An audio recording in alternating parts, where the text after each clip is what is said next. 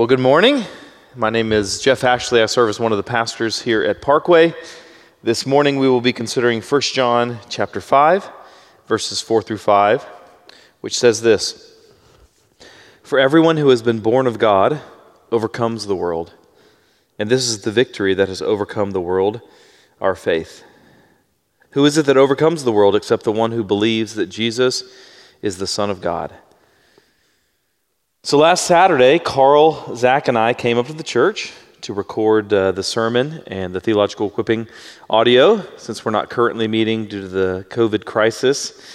Meanwhile, Tim was in Germany, which was unfortunate, not only because it meant that uh, he was potentially stuck in a uh, pandemic hotspot, but also because none of us really know how to operate the AV stuff. That's Tim's way of maintaining job security. Never train anyone to do anything, so we're dependent on him. So Tim wasn't here. Neither was Jared. He's kind of the resident youngster of the team, and I think it was nap time or something. But Carl and Zach and I love you, so we came up here on a Saturday to record audio so that even if we couldn't meet as a church, we could still at least be edified by truth. And afterwards, I needed to run by Target. I'm not sure if you've been to Target lately, but it was a lot of fun. Not like hanging out with your friends, fun more like working out till you throw up fun. Sometimes going to Target is relaxing. This time it was not. It was like a scene from a post apocalyptic movie. The shelves were empty. People were sprinting into the store from the parking lot. Marauding bands of zombies and wild animals roamed the aisles. Speaking of aisles, while walking down the canned soup aisle, I noticed all of the vegetable and chicken noodle was gone. They had plenty of split pea and cream of shrimp. What the heck is cream of shrimp? Whatever it is, apparently people would rather just starve than try it. And as I was pondering this, there was this young lady that was talking to her boyfriend, and she said, Oh my gosh, if the coronavirus doesn't get me, all of this sodium will. So she seemed like a lot of fun to talk to. And a few minutes later, I passed a group of teenage guys who were stocking up on all the essentials, mostly soft drinks and chips and candy bars. I like to imagine that their parents encouraged them to buy some canned goods, and then they thought cleverly, well, both Dr. Pepper and Pringles are in cans. And then as I passed by the paper goods, I saw something like a scene in a movie where a solid sheet of paper blows in slow motion across a barren wasteland. There was no toilet paper, no toilet wipes, no sanitizing wipes. Instead, there were hastily made signs limiting customers to buying one because of hoarding. Now, for the record, I wasn't there to hoard. I was just getting essentials that we were running, running low on. In particular, I needed to buy diapers because our regular delivery from Amazon was delayed. So I got a box of diapers for my son. I got some pull ups for my daughter. And as I was getting ready to check out, my wife calls and asks if I can get some diapers for Tim and Kelsey because they're in Germany and not sure when they will get back. And at this moment, I realize that I'm going to look like the hoarder I was just judging in my heart. I'm now having to buy diapers for four kids. So I sheepishly go back to the diaper aisle and get another two boxes, which makes four total. And as I'm walking down the aisle, people literally look at my cart up and down and shake their heads in disgust. Literally, physically, people actually did that. Anyway, it was a whole lot of fun. And the reason that I mention this is because it reminds me of something that Charles Spurgeon said about our passage today. And speaking of 1 John as a whole, he said that the book was like a letter perfumed with love. God's love for us, our love for God, our love for others. But he said that this passage that we're considering today contains the sound of war, just like my little trip to Target. So let's pray, and then we'll dive into the passage uh, together. Even though we're not, we're not actually gathered together, I'll ask you to do as we often do. Will you take just a second to pray for yourself? Pray that the Lord would give you uh, an attentive mind and uh, affections in your heart for His Word.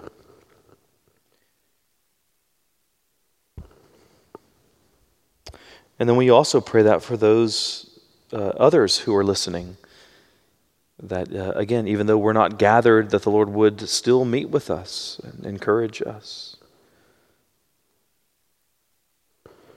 And then would you pray for me, for boldness and steadfastness? So, Father, I thank you for the opportunity this, uh, this morning to sit under your word. Will you edify our minds and encourage our hearts through your Son and by your Spirit? We ask these things because you're good and you do good. So we ask in Christ's name. Amen. Well, let's look in 1 John chapter 5 verse 4, which says, "For everyone who has been born of God overcomes the world, and this is the victory that has overcome the world, our faith."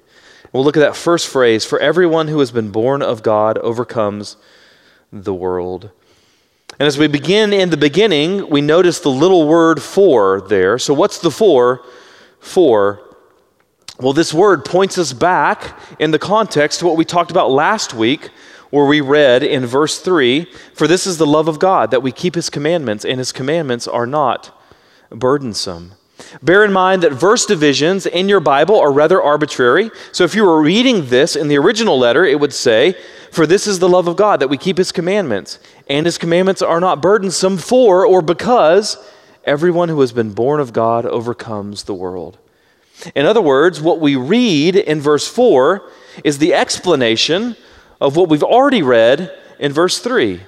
So, how does the phrase, everyone who has been born of God overcomes the world, how does that phrase explain the idea that God's commandments are not burdensome? We talked about this a bit last week that we have a new nature as a result of regeneration, being born again. And that new nature finds the commands of God good and wise and satisfying. How so? Well, let me give you this illustration. The other day, I watched A Bug's Life for the first time ever, and I watched it with my daughter. And she was super locked in for about 20 minutes but then suddenly she said, I don't like bugs.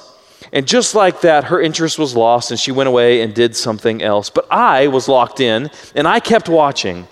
And there was eventually this scene where uh, this huge fat caterpillar finally emerges from his cocoon and he's still a caterpillar. Except now he has comically small wings, which kind of stinks. He's waited his entire life to become a beautiful butterfly and something apparently went wrong. But that image, the image of a caterpillar becoming a butterfly, helps explain what John is talking about. If you tell a caterpillar to fly, that is burdensome. He can't do it. But when he becomes a butterfly, it's no longer a burden, it's a joy. Unless you're the unfortunate mutant caterpillar from a bug's life. Well, that image is like what rebirth or regeneration does for the Christian. When we are born again, we receive new eyes. We receive new ears that are able to see and to hear God's commands. We receive a new mind that's able to understand God's commands, a new heart that's able to love God's command. Don't get me wrong, we still sin, we still disobey. We have new minds, we have new hearts, but we also still have the residue of the old flesh, the old nature. But even so, there is now a sense in which we can obey God's commands. So there's an old saying that we've mentioned many times before. In fact, Zach mentioned it last week, and it goes Run, John, run, the law demands, but gives me neither feet nor hands. Far better news the gospel brings. It bids me fly and gives me wings. So that's the context. God's commands are no longer burdensome for those who have been born of God because we have new minds and new hearts, a new nature, even as we wrestle, uh, wrestle with the residue of sin. Now, how is this related to overcoming the world in the context? What does that mean? To answer that, we have to consider both what John means by the word overcome and also what he means by world. So let's start with the word overcome. Why does John use this word? Well, overcome is a very Johannine word. We've already encountered it a couple of times in 1 John. 1 John 2:13, I am writing to you young men because you have overcome the evil one. I write to you children because you know the Father. 1 John 4 4, little children, you are uh, from God and have overcome them, for he who is uh, in you is greater than he who is in the world. This word overcome is also a very theologically significant word in the book of Revelation. To each of the seven churches addressed in the opening chapters, Jesus says, to the one who conquers. That word conquers is the exact same Greek word as is translated overcomes in 1 John. And I think the primary reason that John uses this, this, word overcome here in 1 John chapter 5 goes all the way back to his gospel. So in the Gospel of John, chapter 16, verse 33, uh, John writes these things being spoken by Jesus I have said these things to you, that in me you may have peace. In the world you will have tribulation, but take heart. I have overcome the world. By the way, lest we think that overcoming the world means that we're immune to sickness, immune to suffering or poverty or death, this is a very important verse because in it Christ promises what? Tribulation. Whatever it means that we overcome, it doesn't mean that we don't suffer. So, some guy ever tells you that overcoming the world means health and wealth and prosperity, just remember John 16. Well, back to 1 John. The idea uh, is that Christ has overcome, and as a result of our union with Him, as a result of our union with Christ, we too overcome. We don't overcome in our own strength, but rather in our association with Christ. Again, we see here hints of this, uh, this biblical pr- principle that we call union with Christ. And we've talked before about how this is the fountainhead from which every blessing flows to you. Your justification, your redemption, your sanctification, love, grace, mercy, all of these things are bound up in Christ. And since we are in Christ, we are united to Christ, we are thus the beneficiaries. Christ is the heir, and we share in the inheritance by virtue of our union with Him. So we overcome because we are in Him and He has overcome. But what is it that we overcome? John says that we overcome the world. Well, what does that mean? One of the most important facts that you need to know as you study the Bible is that words don't have inherent meaning apart from context. If I ask you to, to define the word trunk, you would need to ask a follow up question. You would need to know if I'm talking about an elephant or a swimsuit or a suitcase or a tree. Words mean different things in different contexts. We talk about this often. For example, a run is good if you're trying to get in shape, a run is bad if you're wearing pantyhose. You want to lose a few pounds if you're trying to get in shape. You want to gain a few pounds if you're investing in the British economy. My son is a man if we're distinguishing men from women, but he's not a man if we're distinguishing boys from men. And so, this principle is really important because sometimes the word world is something good. We are to love the world, if by that we mean that we are to love people and to appreciate the gifts that God has given us. But other times, the, the Bible uses this word world with negative connotations. A couple of months ago, we preached 1 John 2.16, and we read this, For all that is in the world, the desires of the flesh, and the desires of the eyes and pride of life is not from the Father, but is from the world. So, in that context, the world is evil. And so, John tells us don't love the world because the world, in this sense, is a sinful disposition of the created order in rebellion against its creator. It's marked by lust and greed and pride. And that negative usage uh, of the word world applies to 1 John 5 as well. So, overcoming the world doesn't mean that we shun the good things that God gives, but it means that we refrain from the gravitational pull of sin. In the context, keeping the commandments of God is related to overcoming the world. Well, how so?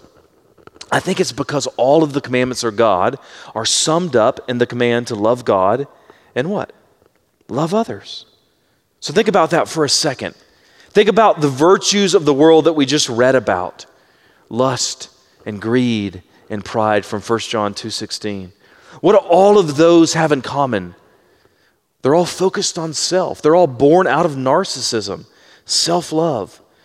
So John's point here, I think, is that this self-love, this tendency uh, toward this inward disposition is overcome by virtue of the new birth. Not only does the new birth enable you to love God, but to love others. And when you love God and when you love others, you are fulfilling and obeying a summary of all the commandments of God. So here's John's point. If you're regenerated, if you're born of God, then you have a new nature. That new nature opposes the virtues of the world. The world values pride and conceit and selfishness whereas the new nature is marked by humility and love, which overcomes those worldly desires, and thus is able to fulfill God's commands, which are summarized in the commands to love God and love others. Let me repeat that summary again because it's really important that you grasp the logical and the theological flow of John's argument here. The text in the context is saying that if you're born of God, then you've been given a new nature. That new nature opposes the virtues of the world, virtues such as pride and greed and lust. The new nature is marked by humility and love, which thus fulfills God's commands to love God and love others.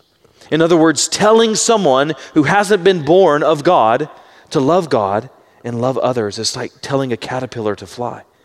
Whereas telling those who are born of God, who are regenerated, who are born again, who do have this new nature to do so, is like issuing the same command to a butterfly. Let's keep going. 1 John 5 4, the, the, the second part there, and it says, And this is the victory that has overcome the world, our faith. We've talked about this word overcome already, but let's look at it a bit more. In the Greek, the word victory and the word overcome are actually related. Victory is the noun form of the verb overcome. In Greek, the actual word is Nike, from which uh, the brand Nike gets its name. In the original language, the passage reads kind of like, and this is the Nike which has Nike'd the world. If I'm the CEO of Nike, that would have been my slogan instead of just do it. So, what, what is the victory there? What says it's our faith? So, yet another reason, just do it, isn't a great slogan. It isn't our effort, it isn't our discipline or our drive or our sweat or our blood or our works or our labor that overcomes the world. It's our faith. How so? I think the way it does so is by seeing through the lies of the world through, uh, to the promises of God. Years ago, I heard an illustration from a pastor I really like named John Piper. And so, uh, as I was thinking about this, rather than spin my wheels trying to come up with a, a better example, I thought I'll just share this with you because I think it vivid, vividly uh, depicts what's going on here. So, imagine uh, that uh, you have this treasured ebony brooch. Uh, it was a gift from your great grandmother. It's the only family heirloom that you have, and one day your house catches on fire, and you have time to grab one thing. So you leave your cat to fend for itself, and you grab that brooch, and you run outside. And as you watch your house burn down, you absent-mindedly caress the brooch for comfort. And suddenly a fire truck shows up. And in the headlights of the fire truck, you look down, and to your horror, you notice that you aren't holding your great grandmother's ebony brooch, but instead a cockroach. So you scream and you throw it down, and my daughter comes by and crushes it because she hates bugs. Well, that's what's happening in this verse. Faith is the result of the new birth. We talked about that in, uh, in verse 1 of chapter 5. Being born of God is the cause of our belief. So we're reborn, and the consequence of that is faith. And that faith consists of a new nature that apprehends truth. That's the headlight in the analogy, allowing us to see that what the world offers isn't actually a brooch, but a roach. The world cannot offer true joy or life or lasting pleasure, it's all a mirage. So, what faith does is help us to see through the lies of the world in light of the greater good of the gospel. For example, consider Hebrews chapter 11, verses 24 through 26, which says, By faith, Moses, when he was grown up, refused to be called the son of Pharaoh's daughter, choosing rather to be mistreated with the people of God than to enjoy the fleeting pleasures of sin. He considered the reproach of Christ greater wealth than the treasures of Egypt, for he was looking to the reward. Notice the language there language of reward and pleasure. What did faith do for Moses? It provided lenses to see through the empty promises of Egypt so that he might consider the greater, greater wealth and reward of God. That's what faith does for us. It allows us to see through the empty promises of the world. This idea permeates the Bible. In the Sermon on the Mount, Jesus tells us to forsake perishable treasures on earth. Why? Because God is a cosmic killjoy? Of course not. He says to do so for the sake of imperishable treasures in heaven. Or in Matthew 13, the kingdom is described as a treasure in a field which a man sells everything to buy. Or what about all the times that Jesus tells us to deny ourselves? Not because we are to be masochists, but rather so that we gain. Gain what? That we gain life and joy and goodness and eternal pleasure and delight. In Philippians, Paul says, to die is gain. Why? Because of the surpassing worth of Christ. In Romans 8, Paul says that the glory that is to come so surpasses any present suffering as to make comparison futile. In 1 Peter, the apostle says that it's faith in future grace which overcomes fear and anxiety amidst present suffering. This language permeates Scripture. In fact, all the way back in Jeremiah 2, the prophet describes sin as forsaking living waters in order to drink from broken cisterns. What is sin in its essence? It's a forsaking of infinite and eternal joy for the sake of temporary relief. In other words, the irony of sinful pleasure is that it isn't pleasurable enough. As C.S. Lewis once said, we are far too easily pleased. But what faith does is it sees through these lies. It sees through these empty promises of the world. That's how faith overcomes the world.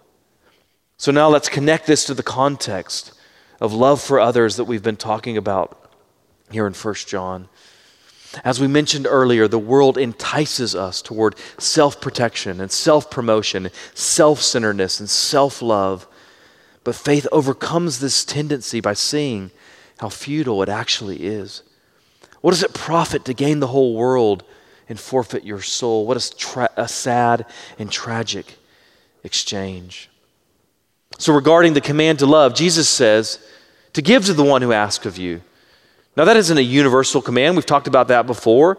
If you ask me for a gun so that you can shoot someone, I'm not supposed to say, Well, Jesus said so. Here you go, happy hunting.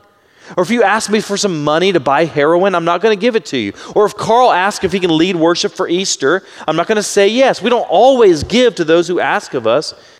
But in general, we should love in such a way as to allow faith to refocus our concern for our own self and our own desires and needs and our own families and direct our attention and our affection to others. Why? Because faith remembers the reward. Faith that knows that our hope is not in hoarding. Faith knows that our hope is in a divine helper, and thus we help others. And this is especially relevant right now. We are in the midst of a pandemic so, how do we love in, in, the midst of our present circumstances? By the way, we wrote a blog on that this week. I'd encourage you to check it out if you haven't already. But basically, there are innumerable expressions of love. Most of them are really obvious. I'll give a few. Number one, wash your hands. Number two, don't hoard uh, toilet paper and hand sanitizer in the midst of a shortage. By the way, why are stores running out? Because they were washed out in a flood or a hurricane? Because they were destroyed in a huge fire? No. The reason is because we're fearful creatures who love ourselves rather than others. There's no problem with supply of these goods. There's a problem with the human heart and with hoarding. A third way you can uh, love others call your neighbors, call your friends, call your family. In particular, check in with those who are most vulnerable, see how they're doing.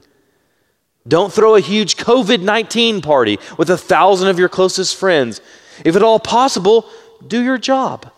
Live your life. Don't change everything about your life, but also don't change nothing. Consider others.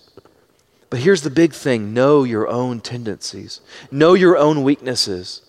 Some of us default toward a, a form of narcissism that manifests itself by hoarding and boarding ourselves up at home. Some of us default toward a form that manifests itself by completely ignoring the government and medical community and not considering others who are more susceptible to the disease. Although these d- uh, expressions look completely different, they're both fruit of the same root of self love. They both express this innate human tendency to love ourselves rather than love others. We don't want to be inconvenienced. We don't want to be uncomfortable. We don't want to treat others as more significant than ourselves. We don't want to die to ourselves. We, don't, we, we want to do what feels good. But in doing so, we forget the promises of God and thus forsake an opportunity for greater joy. So I'm not saying you can't buy an extra pack of toilet paper. Be prepared, get a few extra. But I am saying that there is no fear in love. And love involves what's do, doing what's best for others, even when it costs you. Sometimes love means that we social distance for the sake of others. But sometimes love means that we go visit the friend or family member who are sick. Regardless, we're always compelled by the gospel to run toward love. And faith is what fuels such love, knowing that there is not one single solitary sacrifice that will not be repaid a hundred or thousandfold by God. Whether that sacrifice is staying home or going to work or a thousand other decisions we have to make each day.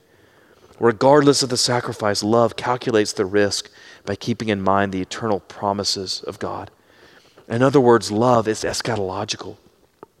Faith fuels our love by reminding our hearts of God's love and grace and our ultimate hope and reward. And thus, faith overcomes the sinful uh, trajectory and pull of the world. Let's keep going. 1 John 5 5 says, Who is it that overcomes the world except the one who believes that Jesus is the Son of God? One of the things that we've often noted about 1 John is how it blows up this idea that you can really ever separate head from heart or faith from love. Those two are far too closely intertwined to untangle. It's kind of like John is tying a knot, uh, connecting faith and love throughout the book. And he's not content with a single knot, and so he ties another, a double knot, then a triple, then a quadruple, and so forth. And by the time you get to the end of the book, there's no way to untie all of the knots. And that's a really good thing because attempting to unravel the relationship between faith and love or head and heart is an exercise in futility and foolishness. So notice who is it that overcomes? Not just the one with the biggest heart, not just the one who loves the hardest, rather the one who believes. Believes what? Believes that Jesus is the Son of God. Now, we've talked about this before. This isn't an exhaustive test. Elsewhere, John adds that we have to believe that Jesus is the Christ, that Jesus has come in the flesh. In other words, there are some beliefs that are so central, so fundamental to the faith, that to disbelieve them is to forsake the faith itself. But notice the logical flow here. Jesus is the one who has overcome the world, and it's our faith which unites us to Jesus so it stands to reason that only those who have faith in the true Jesus will overcome. They have to have faith in the one who has overcome. They have to believe that Jesus is the Son of God. In other words, the false teachers, the heretics that we encounter throughout 1 John, do not overcome because their faith isn't in the one who overcomes. Their picture of Jesus is far too small. We've given this illustration before, but imagine the world is broken into two categories. There are lots of ways that you could do so conservatives and liberals, men and women, Jews and Gentiles, Texans and pagans. But there's a much more fundamental distinction than any of these. In fact, absolutely everything in existence falls into one of these two categories creator and creation. Trees and animals and angels and caterpillars and cockroaches, even viruses, all belong to the realm of creation. So here is the fundamental question that distinguishes Christianity from Islam, Hinduism, Buddhism, Mormonism, Jehovah's Witnesses, and every other religion. Where does Jesus belong? Is he just an exalted teacher? Is he just a good man? Is he just another creature, a part of creation? Or is he God? Is he the Son of God? Is he the second person of the Trinity? Is he the Creator? The Bible is absolutely clear on this. Colossians chapter 1, starting in verse 15, He is the image of the invisible God, the firstborn of all creation. Let's stop right there for a second because this can be confusing. Firstborn of all creation doesn't mean that He is created. The word firstborn clarifies, clarifies the phrase. The firstborn implies authority. So, firstborn of all creation means something like firstborn over all creation which is actually how some versions of the Bible translate the phrase. Keep reading and you'll see it clarified even further. For by him all things were created in heaven and on earth, visible and invisible, whether thrones or dominions or rulers or authorities, all things were created through him and for him. And he is before all things, and in him all things hold together. And he is the head of the body, the church. He is the beginning, the firstborn from the dead, that in everything he might be preeminent. For in him all the fullness of God was pleased to dwell, and through him to reconcile to himself all things, whether on earth or in heaven making peace by the blood of his cross. This is the historic Orthodox perspective on Jesus Christ, fully God, fully man, the eternal Son of God, the second person of the Trinity. Here's the point I'm trying to make what you believe about Christ is essential, it's important. It isn't insignificant fodder to be merely debated in seminaries, but rather a feast to be treasured in every heart. Let me demonstrate that by giving a little summary of John's argument in the context. Assume for a second that Jesus is not the Christ. Assume for a second that Jesus is not the Son of God. So what? Well, then he's not overcome the world because only the Creator can overcome creation. What does that mean? Well, if he's not overcome the world, then your faith in him has not overcome the world.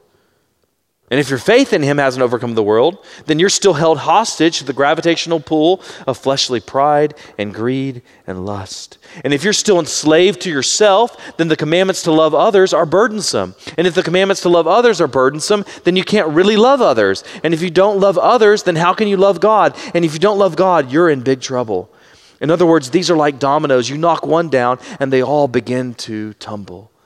So perhaps now you see why John ties these knots so tightly between head and heart, because your theological convictions are not mere answers to trivial pursuit. They are the foundation of your eternal hope, and that eternal hope is what informs and empowers our present obedience. Now, this is kind of a strange passage to preach in the midst of a pandemic. Why didn't we interrupt 1 John to preach on suffering or fear or anxiety? We could have. We certainly might do so in the future, although we aren't planning on it.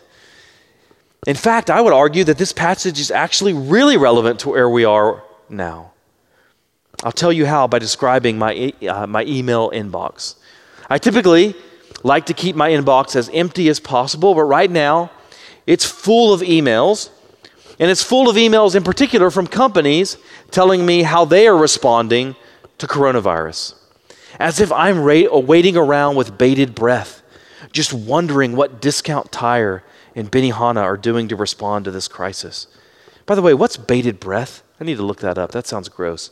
Anyway, you probably don't care all that much what precautions your bank is taking or what advice your telephone provider has for dealing with the pandemic, but we should all care about God's perspective. So, what are some truths we need to hear this morning in light of this passage? What truths from this passage interact with our current cultural landscape? I'll mention four things. Number one, we need to be reminded that God is in control. Christ is in control. He is the Son of God with authority over all things, even microscopic cells and viruses, even death, even the stock market. So, our hope is not in vaccines or human strategies of social distancing or governmental intervention. Those, uh, those are all good things. That's not where our ultimate hope lies. Our hope is in Christ. He is sovereign and He is good. We don't have to know how to reconcile His sovereignty and goodness with suffering, but we do have to confess that both are true. By the way, if you haven't already done so, listen to our theological equipping this morning. We talked about what is uh, called theodicy which is the justification of the goodness and love of God in the midst of suffering and evil. But that's number one Christ is in control. Number two, related to this, our hope is secure. If you're in Christ, then you're safe. You've already experienced the ultimate social distancing in a sense. You've been raised with Christ into the heavenly places. That absolutely doesn't mean that you can't get sick or won't die. But it does mean that neither coronavirus, nor cancer, nor bankruptcy, nor anything else can ultimately defeat you. As Paul writes, neither death, nor life, nor angels, nor rulers, nor, th- uh, nor anything present, nor anything to come, nor powers, nor height, nor depth, nor anything else in all creation can separate you from the love of God in Christ Jesus. So your hope is secure because your hope is in Christ, and He's secure. Number three, the consequence of believing Numbers 1 and 2 above means that fear and anxiety and panic and freaking out are not legitimate options. Love drives out fear. Faith drives out fear. Fear multiplies in the dark, but the light reveals that God is loving and God is good and God is in control. Where we are prone to anxiety and fear, we need the light of God's goodness and love and sovereignty to shine in our hearts and minds. So maybe that means you get off Facebook or Twitter or Fox News or CNN for a bit so that you can dwell upon the goodness and grace of God. Number four, last thing. There's a whole lot of uncertainty out there. There's uncertainty that we feel as a church. When should we as a church start to meet again? Should you be getting together with other friends and family to fellowship and worship and hang out? If so, how often and how many? These are complex questions. Even the experts don't agree on them. But this passage, and indeed the greater context of 1 John, helps to clear away most of the clutter by providing us a helpful criteria to uh, assess our actions. And that is asking this question What is most loving? Not how do I protect myself at all costs? How do I protect my family? How do I protect my friends? How do I protect my possessions or comfort or convenience? But how do I demonstrate hope and love toward others and faith in God in the midst of this mess? That probably means that you stay home a bit more. But it also probably means that some of you have to leave home and take risks to help others. It might mean that you work from home if you have the kind of job where that's possible. For others of you, it might mean that you go into work. Walking in wisdom takes wisdom. There's no one hard and fast rule except this fear God and love others.